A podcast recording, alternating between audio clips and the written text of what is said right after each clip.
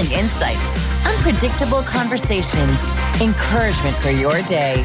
It's the Patrick Madrid Show on Relevant Radio. Hi there. Welcome back. Welcome to the Patrick Madrid Show. My name is Patrick Madrid. What a coincidence. Hi there. Hi there. You sound like me. Hi there.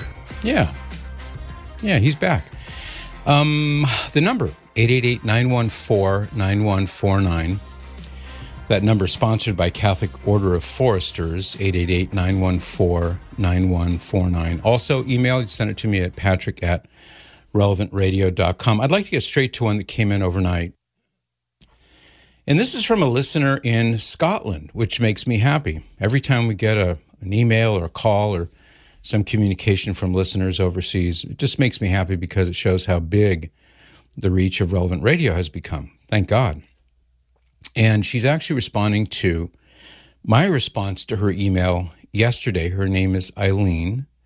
And here's what she said in her follow up. First of all, thank you, she said, for reading my email and asking about that phrase in Latin, ecclesia supplet. You may remember I talked about that. It's a it's a phrase that refers to well, it means from the Latin into the English, the church supplies. And it has to do, among other things, with things like the authority to, in an emergency situation. I used an example yesterday that some war has taken place and everything is devastated, and a bishop can't get in touch with the Pope to find out if he has his permission to consecrate more bishops because everyone's been wiped out. And I know this is a far fetched scenario, but this would apply in my reading of what the church teaches about ecclesia supplet or the church supplies. It would be an example in which, under certain circumstances, the church would supply, in the case of that bishop, the authorization to move forward and consecrate another bishop. Ordinarily, it would be something that the or the bishop would have to receive permission from the pope. So the church supplies for certain things in certain circumstances. Another example would be if a priest is traveling and he doesn't have faculties from the local bishop to hear confessions he should not hear anyone's confession. He shouldn't say, Hey, I'll be happy to hear confessions, Father, on Saturday afternoon, because if he hasn't received the faculties or the permissions necessary from the bishop, then that would be an invalid sacrament if he were to do it. However, the church supplies ecclesia supplet in a situation where he may be traveling and he has no permission from the bishop and he comes across a car accident and there are people dying on the side of the road and identify themselves as Catholics, he can hear their confession, as it said in Latin, in extremis, meaning if death is imminent. He has the faculties automatically supplied by the church in a case like that. So those are two unusual but not unheard of situations.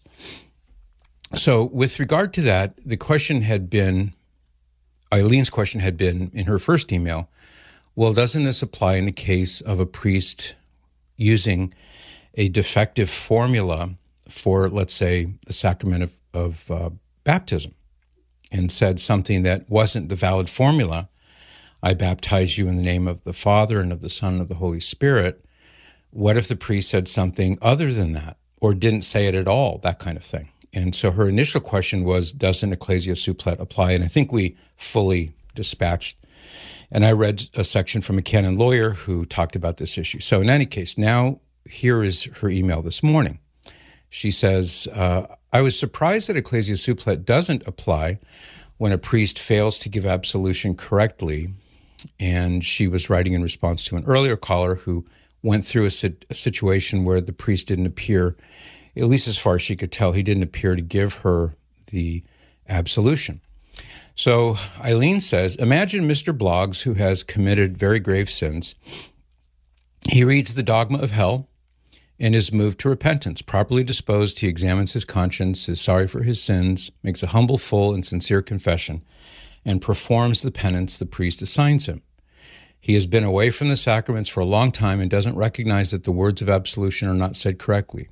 He goes away happy to have left his sins at the foot of the cross receives Holy Communion and rejoices at God's goodness and mercy. Is he going to be sent to hell for the priest's error? The answer is no, by the way. whether that was accidental or malicious. I can't believe that he will be. You're right, he wouldn't be. Maybe it's not ecclesia supplet that ensures he is forgiven. It might just be the infinite mercy of God, who will surely not condemn Mr. Bloggs for the failure of Father X. But I don't accept he goes unforgiven, which must be the case if the sacrament is valid. Actually, that's the sticking point right there. Before I continue with her email, the the issue of ecclesia supplet does not apply in this situation, but something similar does, and that is the man is not responsible for the fact that the priest omitted his his duty to say the right formula of the sacrament. I absolve you from your sins. In the name of the Father and of the Son and of the Holy Spirit. Mr. Bloggs is certainly not at fault for that, and he believes that he received a, um, a good confession. So let's say he never realizes that, he never knows that. Well, the next time he goes to confession and he confesses whatever sins he may, mortal sins, let's say, that he's aware of, well, he's he's in the state of grace. In fact, we could say that uh, in a way similar to how if you, Eileen, were conscious of a, a serious sin on your soul, and you wanted to go to confession and you intended to go to confession, but you were stopped from going to confession because you, you had a sudden, I don't know, brain aneurysm, God forbid, or something like that, and you, you're struck down dead. Well, you were you were intending to go to confession. You presumably would have even said the act of contrition. You've repented in your heart. Uh, that is in itself sufficient to die in the state of grace. If you have what's called perfect contrition, which is sorrow for sin out of love of God, which this man clearly has. Mr. Mr. Bloggs has that. He has perfect contrition. He even went so far as to confess his sins and go to confession, even though it was defective because of the error of the priest. So no, he would not be condemned to hell. He would he would have been forgiven of his sins. He would not have received sacramental absolution, which is the norm, but we could compare him, for example, to the good thief on the cross. He did not receive sacramental absolution, not in, in the formula that the church would recognize, but by his faith and love of Jesus in, in extremis, Jesus declared that he would be saved. So it's, it's in a way similar to that. So she continues. She says, in Laura's situation, the lady who wrote in the first place, where she did suspect the absolution wasn't correct, I'm not sure what I would do. I have made confessions in the past, Eileen says, which included sins which were that were incredibly difficult to put into words. I was so relieved to get it over. I would have been devastated to have to go through them again. Understandable. So let's pause there. If you let's let's look at this from two vantage points. If you didn't know, like Mr. Bloggs in that scenario, if you didn't know that the priest either omitted the formula of the sacrament or didn't say it correctly or in some other way was doing something that was invalid. And you never found that out. God, as you say, does not hold that against you. The sacrament would have been invalid, objectively speaking. But to return to that earlier comment, you, you would have made an act of perfect contrition, being sorry for your sins out of love for God.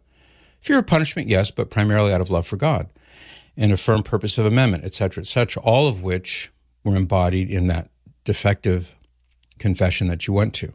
So that in itself is sufficient for, should you die, to die in a state of grace, even though you didn't have a chance to go to a valid or have a valid confession. So that's one way to look at it. The second way to look at it would be if you did find out, oh my gosh, oh, the police just arrested this guy who was going around town pretending to be a priest. He wasn't really a priest. He was he was just like faking it. And amazingly, oddly enough, there have been situations like that where some charlatan poses as a priest and he's not he's not giving valid sacraments. So in a case like that, then the the option there would be more painful, but it would be necessary, and that would be you would go to confession again and as painful as it would be, as difficult as it would be, you would steel yourself and you would say, When I went to confession last time, turns out It was an invalid confession. Here are the sins that I confessed. And you grit your teeth and you say them all over again. Difficult, yes. Challenging, yes. But sometimes that's the difficulty that we face. Now, the last part of her email is this. She says, Probably some of your listeners have a tendency to scrupulosity. Discussion of this topic could put unhelpful suggestions of possibly invalid confessions into their heads. It's a topic that needs careful handling. I agree with you. And I agree with your premise that there are people who do suffer from scrupulosity, so we have to be careful. And that's something I seek to do. So hopefully, in God's eyes, I'm handling it carefully enough. But it's a topic that, as you rightly point out, needs to be discussed. And very often, people listening, there's nowhere else they're going to hear about this because Father McGillicuddy, in his uh, homily or sermon at Mass, he's going to be preaching on the readings, hopefully. And this is the kind of thing that touches people's lives directly, but they may not they may not ever hear about this or heard it explained or hear it explained unless they hear it in a context like relevant radio. And she concludes by saying, Thanks for your program. I've been listening for a few months and I have learned a lot. I'm so grateful to hear that, Eileen. Truly grateful. And all I would ask of you is if you would just help us reach more people in your area. I've been to Scotland before, one of my favorite places on earth, beautiful. And I could just imagine next time I'm there, driving through the little t- towns and, and villages and seeing relevant radio bumper stickers on the car. Wouldn't that be great? So please uh, help us by telling your friends about Relevant Radio and they can download the app, and that'll be great. Thank you, Eileen. Let's go now to Joe, waiting patiently in Doylestown, PA. Good morning, Joe. Hello, Patrick. Uh, question for you. I was uh, watching a Protestant. yeah, I got two. I was watching a Protestant give a review on Greek Orthodox Study Bible. Okay. And he seemed very well versed in the fathers, which bewildered me as to why he was still Protestant. Mm-hmm. Uh, so the first thing is he kept making a distinction that the Greek churches in the East were the first and the oldest, which I've always believed the Greeks Orient and the Roman Rite were just all around at one time and were all in one accord. So that's the first one. If you just why don't we pause? That. Why don't we pause here and we'll talk about that. So the first church, as such, uh, was established, or the first local church, we should say, was established in Jerusalem. And on the day of Pentecost, we could say that the church was inaugurated by the outpouring of the Holy Spirit. Then the apostles and other apostolic men went outward from there and began to evangelize. St. Paul's, the second half of the book of Acts, for example, details St. Paul's travels in bringing the gospel to Greece and to Macedonia and to what is now Turkey, called Asia in those days. And so the churches in these different places were planted by these apostolic figures. And ultimately, both Peter and Paul, St. Peter, St. Paul, they went to Rome, which was the center, obviously, of the Roman Empire. St. Peter ministered there for approximately 25 years. St. Paul came and went a number of times, but he and St. Peter both were martyred in Rome. And so, even though it is true, it's not really a disputable point. It is true that the church was established earlier in time in places like Jerusalem and Corinth and Ephesus and Thessalonica, etc. It didn't change the fact that because St. Peter died as a martyr in Rome, and his successor who followed after him and his successor after him, etc. Not to mention St. Paul dying in Rome, the early church regarded Rome as the epicenter of the church and that it had a, a primacy, not only a primacy of honor, but also a primacy of jurisdiction that extended uh, over the other churches, the other local churches. So, from the standpoint of how the church understood this question, as opposed to how some 21st century Protestant commentator might understand it or misunderstand it, as the case may be, it was unanimously agreed early on that the church in Rome had this special primacy. And one way to demonstrate that is to look at, especially in the early church, controversies over Christology and Trinitarian theology, all the errors that arose, Arianism, or the errors about the, the two natures of Christ or the two wills of Christ and so on. invariably, what's, what I find fascinating, these heresies arose in those Eastern churches. They arose in places like Alexandria and in what we think of today as the lands of the Eastern Orthodox churches. And invariably, as the patristic record demonstrates, they were settled by an appeal to the Bishop of Rome to settle this issue.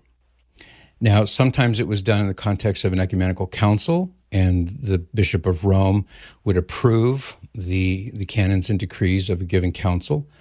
In some cases, he was present. In many cases, he wasn't present, but he sent delegates. But we always see this consistent appeal to the authority of the Bishop of Rome to settle these disputes. So that's uh, also an indisputable fact. The patristic record bristles with countless examples of these things happening. So, to put it in a nutshell, what I would say is uh, what he's saying is technically true, but I think the conclusion he's drawing is untrue based upon what you're telling me. Do you see what I'm saying? In other words, he's identifying yeah. a, a certain phenomenon that did exist, but it doesn't logically follow, or maybe better put, it doesn't theologically follow or even biblically follow that therefore those churches in some way have a primacy over the the church at Rome. Does that make sense? Even if you don't agree with oh, it, does that make sense to you? No, no, no. Totally makes sense. I'm going to have to uh, go back and listen to the call and take the notes uh, to, to, to, form a response. Um, great, thank you. Here's mm-hmm. my second one. Mm-hmm. Um, so I asked him what was his take on the early fathers such as Ignatius of Antioch, you know, Irenaeus of Lyon, Justin Martyr, and Clement of Rome, and and he said they should all be read and taken account, but are not inspired or infallible. And I said, well, well he's right about respond, that. But I think he's, he's right. right. about that. Yeah, yeah. Mm-hmm. I mean, he they may not be inspired, but through apostolic succession in their writings, the, there is a historical unified perspective as to what they all believed, right? Yes, I mean, there's what's known as the moral unanimity of the fathers. There, there never was an absolute unanimity, meaning that every single last commentator that we would call a father, that they all agreed on every single last detail. There are some some things that they were universally in agreement on, something like the real presence of Christ in the Eucharist, for example. So that was that was an example of things where they all indeed have a sort of absolute unanimity on a topic. But take the canon of the Old Testament, for example. Uh, someone as great and preeminent as St. Athanasius, he did not think that the deuterocanonical books, what the Protestants call the apocryphal books, he didn't think those belonged in the Old Testament. Uh, many other church fathers did. And so there were disputes on certain points, but the moral unanimity is present. St. Vincent of Lerins, for example, he talks about those things that we know to be true through apostolic tradition. And I'm paraphrasing here from memory, but he says those things that were always and everywhere agreed upon by the bishops, by the fathers of the church. So he even invokes that in the fifth century as a principle for determining what is apostolically true and what might be an error. So uh, the the gentleman you're talking about, he's correct in pointing out that they were not inspired. The only the only inspired pope was uh, Pope Pope Saint Peter. Uh, none of the other popes do we claim inspiration for. Um, the popes did have infallibility as a personal charism. So Pope Gregory the Great, for example, he was infallible, but he was not inspired. So this is all the more reason why I guess inadvertently the Protestant fellow that you're talking about, he's actually making our point for us. And that is this is why, because the church fathers were not inspired, we have to read them in continuity with the apostles and with Jesus in the gospels. Right. And and so what we are receiving from them through the fathers is the authentic meaning of these teachings that come to us by the supervision of the Holy Spirit. So it's the fathers themselves who actually provide that continuity of the correct meaning. And whenever some divergent meaning would rise up, the way they were able to thwart it was not by an appeal to scripture alone. The heretics did that. Arius did that. Nestorius did that. They would claim, well, the Bible says that God is higher than Jesus. Therefore, Jesus can't be God. And the church, the Orthodox, small o Orthodox Catholic Church, would always combat these errors by an appeal to Scripture and apostolic tradition. so they could say, "This is you. What you're saying is not what the apostles meant by what they wrote," and we know what they meant by what they wrote because they told their disciples, such as Ignatius of, of Antioch and others. So we have preserved in the church's apostolic tradition the authentic meaning of Scripture. And that's how the church was able to deal decisively with these heresies. Okay. This is great. Thank you so much. There's lots to chew on here, so I'll there is. go back and, and, listen to the recap. But I, as always, I appreciate it. I, I haven't called in a while because you you propped me up and you got me um, anytime I go, you know, to, to have a discussion and a debate, I'm holding my own because of guys like you. So, but every once in a while, there's one that stumps me. So, oh, that's okay. You know, we're all learning. We all have to keep learning. So, if I can help you, that's great. I'm glad you called in again today, Joe. And some really good books on this topic for those who are interested. I will mention what those are right after this quick timeout. You're listening to the Patrick Madrid Show on Relevant Radio and the Relevant Radio app.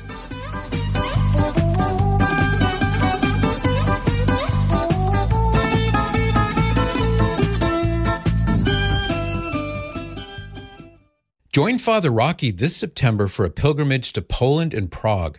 You'll visit the lands of St. John Paul the Great, St. Faustina, Our Lady of Czestochowa, and the infant child of Prague. Seats are limited. Information at relevantradio.com slash Poland. That's relevantradio.com slash Poland.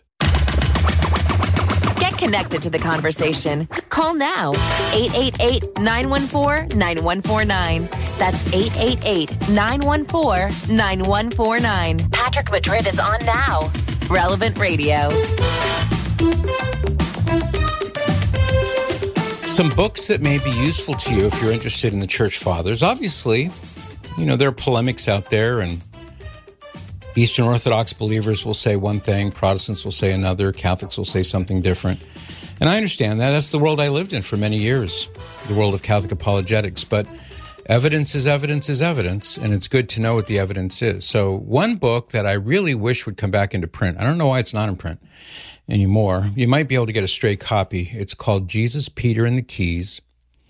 Uh, several co authors, David Hess and the other co authors. If you can get your hands on a copy of that, a used copy, get it because it is a like a 400 page, maybe 500 pages of direct quotations from primarily the Eastern Fathers. I'd like your thickest book, please. How about this one right here? It's called Jesus, Peter, and the Keys. And it's really good. I've got my copy stashed away at home in my personal library. I probably should bring it here to the studio. But in any case, uh, that's a really good book if you can find it. Look around, you might be able to get a copy. And Another really good book on the topic is called Rome and the Eastern Churches. And this is by a Dominican scholar, Father Aidan Nichols, N I C H O L S, Father Aidan Nichols. He's a, a, scholar, he's a priest, he's a scholar at Cambridge. And this is a very interesting, very helpful overview of the split between what are now the Orthodox churches and the Catholic Church, and gives a lot of details in that. I would also recommend two books by the same author, and uh, his name is Rod Bennett, by the way. The first is called Four Witnesses The Early Church in Her Own Words.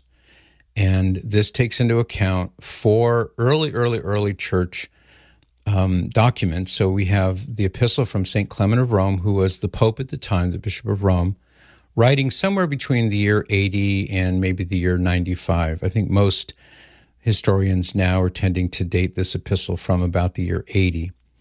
Or a little bit after that, maybe. But anyway, St. Clement of Rome, his letter to the Corinthians, the epistles of St. Ignatius of Antioch, who was a disciple of St. John the Apostle. It seems he also knew St. Peter. He learned the faith, he learned the gospel from at least one apostle. And on his way to be martyred in Rome, he was the bishop of Antioch, which is now right at the border of Syria and, and southern Turkey. He wrote a series of letters to the different churches he passed through under Roman guard on his way to Rome to be eaten by lions in the amphitheater. He also wrote a letter to uh, Papias. And so these letters preserve his teaching at the very end of the first century, beginning of the second century. He was martyred in the year 107. Then we have St. Justin Martyr and also St. Irenaeus of Lyon, who came just within a generation after the time of St. Ignatius of Antioch. And what's interesting about both about St. Justin Martyr and about St. Irenaeus is they were truly apologists in the classical sense of the word. So, for example, writing letters to the Roman emperor and explaining the gospel to him and, and explaining to him why he was wrong for rejecting Jesus. So they went toe to toe with the powers that, that were in those days. So that first book there is called Four Witnesses, again, by Rod Bennett. Now, he had a follow up book called Four More Witnesses, and it basically follows the same um, motif as the first one. So this is more discussions or, or more writings, rather, of the the church fathers, and this is before the year 325, and that is the the time when the Emperor Constantine convoked the Council of uh, Nicaea, the first Council of Nicaea. That was to deal with the Arian heresy and the attack upon the divinity of Jesus, the attack upon the Blessed Trinity. And it was at that council that the church formally defined those dogmas that would set the stage for later councils and later dogmas. But these, in Four More Witnesses, these are church fathers and commentators before that era. So we're talking the early, early church. And if if you really want to know what the early church believed, these are examples because it's not like, oh, this is what we say they believe. They're actually quoting directly from these figures. You know, what did they say in their own words? Um, lastly, there's another good book that just recently came out. It's called The Early Church Was Catholic by Joe Heschmeyer. He works at Catholic Answers. And uh, this is uh, more of a survey, but it's an analysis of the patristic writings that demonstrate that the early church, first, second, third, fourth century, and after that, they were not Protestants. They were not Calvary Chapel people. They were not um, name it and claim it Pentecostals. Uh, they were not Mormon. They were not Jehovah's Witness. They were not certainly not Calvinists. They were Catholic, and they called themselves Catholic. And if you want the evidence, don't take it from me. But if you want the evidence, take it from the testimony of these early church authorities. What's the name of that book? And you'll draw your own conclusions. This one's called The Early Church Was Catholic. Great, I'm thanks. sorry, The Early Church Was the Catholic Church. Okay. By Joe Heschmeyer. I've never met him that I know of anyway, but the book is really good. Uh, let's go back to the phones 888 914 9149. Let's go to Chuck now in Florida. Hello, Chuck. Hey, Patrick. How are you? Doing well, thank you. Hey, listen, I, I just want to call and, and uh, tell you that I started listening to you when I lived in San Diego, there uh, probably 10 years ago or more on my journey. Uh, okay. grew up Southern Baptist, uh, was taught a lot of anti Catholic rhetoric. Mm. my wife is Catholic, uh, cradle Catholic. Uh, we were Protestant for all our lives, and on this journey, you guided me. And last Sunday, I had my uh, what is it? Um, I'm, I'm, drawing a blank here. Um, Baptism? Uh, no, you would have been baptized already. My, uh, yeah, I'm already baptized. I had my confirmation, my first communion. My wife and my daughter were there, uh, and it was the first time they had been back in church in a decade. But I've been going, and I pray that they would come back one day also, but and join me. But uh, yeah, you, you were God. a great inspiration. You taught me so much. You dispelled. You actually not only did you dispel, but you forced me to go find as you i just wrote down all these books. I've read so many books uh, uh, on ignatius and the early church fathers and eusebius and uh, justin martyr. I've read that. I read through all the uh, all the um, uh, protestant reformation documents uh, and I chose st charles borromeo as as my um, confirmation name as my saint mm. because he Powerful is saint, saint of he's a very powerful saint, and he he taught. He he was the he's the saint of catechumens. He's the saint of uh, of priest uh, priestly teaching and bishops, and he and and that learning experience. Uh, and I actually went uh, when I was in San Diego. My first Catholic experience was at uh, St. Charles Borromeo Church in Point Loma, uh, oh, there by my house. What a nice and coincidence! Yeah, and and so uh, I'm just excited. I'm so, I feel I'm so excited. My first confession was a long one because I'm 60 years old. So mm. that was my first. it took a long time to confess 60 years. How did you? What was your? Hmm, what's the right word for it? How did you feel, for lack of a better word, when you finished with that confession, first time in your life? What was it like for you, receiving that sacrament uh, for the first time? Did you feel elated? Were you walking on air? I hear that a lot from people who have never been to confession. I I um I, I wouldn't say I was I was I was joyful. I was excited. Uh, I went home and told my wife about it uh, and talked to her. I told her everything that I confessed. I talked and I actually told her before I was going to confess it what I was going to confess. Uh, and I, I'm, I'm, thankful that the priest had a long ear. He was willing to be patient with me because I had a lot to go. yeah. Uh, and um, I felt great. I just felt relieved. It's just a sense of relief and, and joy and just thanking mm-hmm. God for his mercy. Uh, and, and being Protestant, being from a Protestant background, that, that is, I still go to a Protestant men's group Bible study and I share with them my Catholic faith. And what's their reaction question, to that? Uh, well, it's fun because I'm the only Catholic in there, uh, and when they when they say things, uh, and, and, you you said it earlier in the show, uh, uh sometimes out of ignorance, uh, they don't they've never done their homework, and then when and I mm-hmm. carry a a book a book full of ba- uh, bag full of books with me, including Eusebius, like I carry Stephen Ray, uh, Crossing the Tiber. I have Rome Sweet mm-hmm. Rome in my bag. I have a lot of books in my bag that I constantly reference. I have the Catechism of the Catholic Church. I have that's a big bag. show them. It is a big backpack. Uh, it was my daughter's when she was in high school, and now she's grown and married. So I confiscated it. Now I use it as my book bag. Do your Protestant friends give you a fair hearing generally? I mean, are they willing to listen, or do you find that they're you know I don't know, not disgusted, but they just maybe some of them have written you off because you became Catholic? No, as a matter of fact, what's really interesting is they are not hostile or in any way or antagonistic. And when I show them, and one of my biggest, what recently, I just wrote another paper uh, I'm retired military uh, oceanographer uh, officer, and I, I, wrote a paper about the Brothers of Jesus based on some things that I had learned and read and seen, mm-hmm. and I compiled all these things to show them that you know you can't just take the Bible and read it and interpret it on your own. It that, that that's a falsehood. You know, the sola scriptura right. is, is so false. It, it it can't make sense. Right. And I show them that, and, and they're very open. They're like, oh, I didn't know that, you know, and, mm-hmm. and I enjoy sharing with them our the traditions and where they come from and the beauty of the of the sacraments.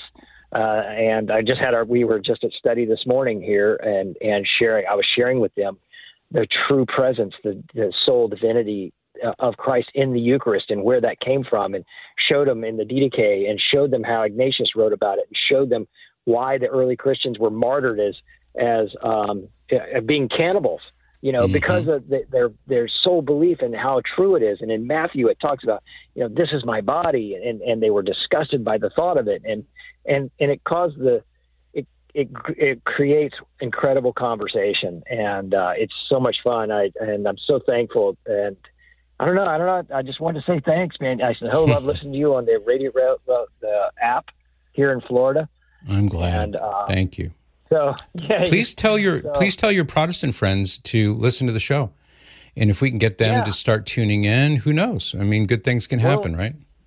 Yeah. Well, you know, and I challenge them. When I challenge them, I say, you know, don't take my word for it. Read it for yourself. Mm-hmm. I'll give you the books. I got a library full of them already. I'm starting, and I continue to compile books. It's like, but a lot of them are afraid to read it because they might find the truth and that's what happened that's what caused me mm-hmm. to start this journey was i was actually challenged by a catholic and i was set out to prove him wrong mm-hmm. and and the more i read the more i read the more and prayed about it prayed lord show me show me what's right I'll, I'll, you know yeah. tell me what's right here and, and and with every step of the way when i learned something new that i thought was what i had been taught you know, actually was something different. It, it caused me to keep searching and keep searching. But it took me 10 years to finally say, okay, I'm ready. This is it. This is this is the real deal. Um, so anyway, but uh, yeah, thanks so That much. is and, and awesome. I, am so happy I for feel you, Chuck. like I'm just starting. You know, there's still so much more to learn. There's still so there. I, I, I I'm almost. I, I don't want to say consumed because that sounds kind of addictive. But maybe that's my be, my behavior. But uh, um, yeah, there's so much more. So much. I have out there. I feel like I've just scratched the surface. Indeed, indeed. Well, you certainly have. But what a wonderful journey. And um, I'm really happy to know that listening to Relevant Radio was helpful to you, Chuck. This is great. And um, Yeah. let's have Thanks, more Patrick. of that. Thank you, Chuck. Thank you. I hope our paths cross one of these days. I'd love to meet you in person. And yes, in the meantime, please tell all of your Protestant friends about Relevant Radio. We'll get them listening too. Thank you. 888 914 9149. And I have one more book, well, two, about the papacy that you want to hear about right after this.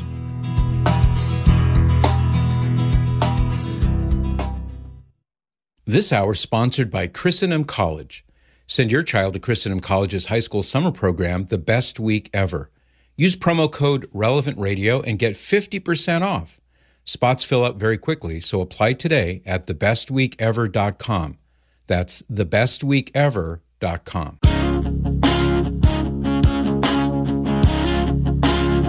Keeping it relevant. It's the Patrick Madrid Show on Relevant Radio. Get connected to the conversation. Call now 888 914 9149. That's 888 914 9149. Patrick Madrid is on now. Relevant Radio. This is a different version of that song. I no, that's It's not the original. Yeah, this is this is what I grew up listening to on the radio driving to high school. Was this the Howard Dean remix? No, no, this is the original. Oh, I'm pretty sure. not the, not the one I remember. Huh. I, I don't know. I don't know what you're talking Well, what do I know? Um, I two more books. One I wrote. It's called Pope Fiction: Thirty or a- Answers to Thirty Myths and Misconceptions about the Papacy, and a lot of the stuff about the Church Fathers is in that book. If you're interested, Pope Fiction. I had a Protestant guy once, Cyrus, uh, who said, "Oh, he told me this. He says, oh, I'm just so irked that you came up with that name." before I did because he said I have this like anti anti Catholic papal anti papal book I want to write and that'd be the perfect title for it, but you got it first. Too bad.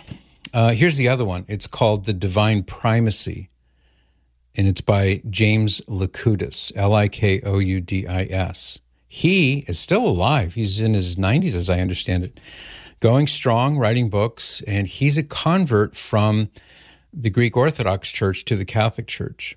And a big part of what led to his conversion was when he began to investigate the Greek Orthodox rejection of the primacy of the Bishop of Rome. He thought, well, I want to find out why. And the more he dug, the more he found out. And The more he found out, the more he realized that the evidence is clearly in favor of the primacy of the Bishop of Rome. And yeah, we've had good popes and bad popes and all sorts of popes in between. That's not what's at issue here. What's at issue is what did Jesus say about the role of Peter and his successors? So in this book, it's called The Divine Primacy of the Bishop of Rome and Modern Eastern Orthodoxy. So it takes the form of him writing back and forth. He's writing letters to a Greek Orthodox believer who is challenging Catholic teaching on primarily on the papacy. So as a former Greek Orthodox believer, he's writing back to this gentleman and he's providing these quotes from the church fathers. He's he's showing many of the misconceptions that are out there. So this is a new book. I just got a review copy, and my thanks to the publishers from Emmaus Road, by the way. And uh, I would in, definitely encourage anyone interested in digging deeper on into the issue of the papacy, and more specifically, into the polemics that exist between the Eastern Orthodox folks and the Catholic Church, between Protestant folks and the Catholic Church. This kind of material will serve you well if you find yourself in a discussion about that. 888 914 9149. We'll go to Kevin now in Homestead, Florida. Hello, Kevin. Good morning, Patrick. Uh, I have a, a comment, a, a, question, and then a comment, if there's time, a, a separate comment. Okay. Um, I just listened. A comment, a question, and a comment. Okay. So we're doing the comment now, right? Yes, yes. Okay. So my first comment is I've been I guess I've been thinking about praying about why there's division among believers about saints. And so that's the comment. Okay. And I came up with something that I don't know if you've ever thought of or not, because um, you said something recently about how the um, how in in the in the creed we say Jesus rose again, Right. and the, you, you said that's a, a function of English how we use English. Right. Right. And so it occurred to me that maybe that's the same thing happening that with with with saints as we say we pray to saints. Yes, that's right. And I think I can. really I think here- I can go to the heart of your question here, Kevin. I, I'm anticipating what I think you're referring to, and that is, tell me if I have it right. That in the Catholic Church we use the word pray as a verb in two different ways, or prayer as a noun in two different ways. The primary meaning is is the adoration and worship of God by His creatures. When we pray to God, we adore Him, we worship Him, we glorify Him, uh, all of those things. We also, as Catholics, use the word pray in a secondary way, and that is it's invoking the intercession of the saints. So we do pray to Mary. We do pray to Saint Anthony when you lose your car keys, or you, you, we pray to the saints insofar as we are addressing them prayerfully and asking them to pray for us. But we don't worship them. Obviously, we don't we don't adore them. Um, there are some Greek terms that were developed early on to describe this. So there's dulia, which is the honor that's due to the saints. Jesus himself said in John 17, uh, Father, I have given them the glory that you have given to me. So when we acknowledge the glory that God has given to his saints, that is known as dulia. It, sometimes people say dulia. And then there's latria, which is the former kind that I was talking about, which is adoration and worship of God alone. So if that's what you're driving at, you're absolutely right. When Protestants hear Catholics talk about praying to Mary, what they're thinking is worship and adoration. Right. But that's not what we mean in context. We we have a second meaning for the word pray. By and large, generally speaking, Protestants do not. And that's the reason for the division in some cases that it's simply a, a semantical confusion. They don't they don't realize that we're not saying what they think we're saying. Does that Right. make sense? Okay. Yeah, that was that was my question. That's one. If you if you thought about that kind of that context. Thank you. Quite, quite a bit over the years. Um, I wrote a book. I actually I started with an article called "Any Friend of God's is a Friend of Mine," which is available for free. It's on the show page, relevantradio.com/slash Patrick. Click on the links button, and you can get to the articles. And that that article is free. All of the articles there are free. But that article turned out to be so pivotal and helpful for a lot of people that I expanded it into a book by the same title. So is, this is a topic that's worthy of Catholics taking time biblically to explain to Protestant folk what we really mean by these things. Yeah, I think I definitely will look for that. Where am I supposed to get it? Well, the article would be the, the first thing to do. So I would suggest go to the show page, relevantradio.com slash Patrick, click on the links button, and you'll find it in the article section. It's called Any Friend of God's is a Friend of Mine. So did you have that other comment you wanted to make? Yes, if I may. I don't know if you remember. I called a couple months ago talking about an accident I was involved in a year ago. An internal decapitation. I remember it well. Yes, that's the one. That's the one. And I realized you you were you were surprised that, that as as I was, and I looked into that a little bit more, and I found there's actually a saint for decapitation, Saint Dennis. Do tell. I hope I never need him or her. yeah, I, I hope so too. But uh, but there's a saint, is it? Saint Dennis, Saint Dennis. Ah, Saint, yeah. I think from, the- from I think from ten thousand. Very interesting. Well, I thought so. amazing what's out there on the internet. Well, thank you, Kevin. That is interesting. I never knew that. 888 914 9149. Let's see. Here's a, an email that came in, and this is from uh, who- it's from David. And he says, I'm writing regarding a disturbing conspiracy that some people seem to believe. In light of the disapproval of Pope Francis, Uh, I don't know what that has to do with this question, but in any case, in short, this conspiracy argues that the 1958 conclave, that's referring to the election of the Pope, and all the conclaves after it are invalid due to forces outside of the church interfering with the appointment of a cardinal in favor of who would become John or Pope John the 23rd.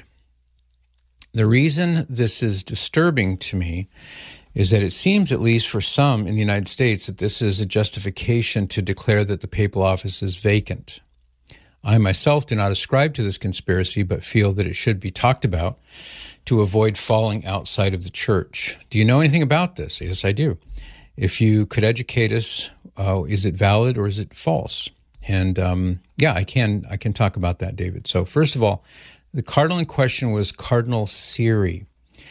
Um, his full name was, uh, let's see, his, I'm going to give you his full name in Italian here. And where is it? Giuseppe, and I'll leave out all the middle names. So Giuseppe. Giuseppe Siri, S I R I, he was a cardinal who, by all appearances and by the accounts that have been given, he was the cardinal who received the majority of votes necessary to be elected pope in that conclave in 1958. There is, I think, enough enough information or enough evidence to suggest that this may indeed have been the case. But he was blocked and you know there are theories, you know, why was he blocked if he was the one who won? Why didn't he become pope? And so there are different theories about that. One theory is that he was pressured to say that he wouldn't accept it. Um, other other people say that Freemasons or political powers in Europe uh, said, "No, we don't want this guy.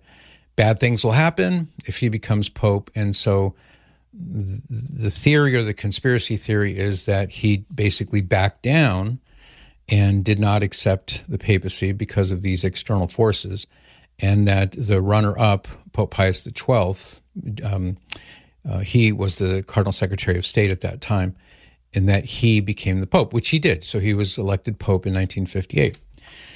So, I'm sorry, um, Pope John the 23rd was, because Pope, Pope Pius XII had just died. So, Pope John the 23rd was elected Pope in 1958. So, this is an unproven theory there are some interesting details that suggest that there may be something to it.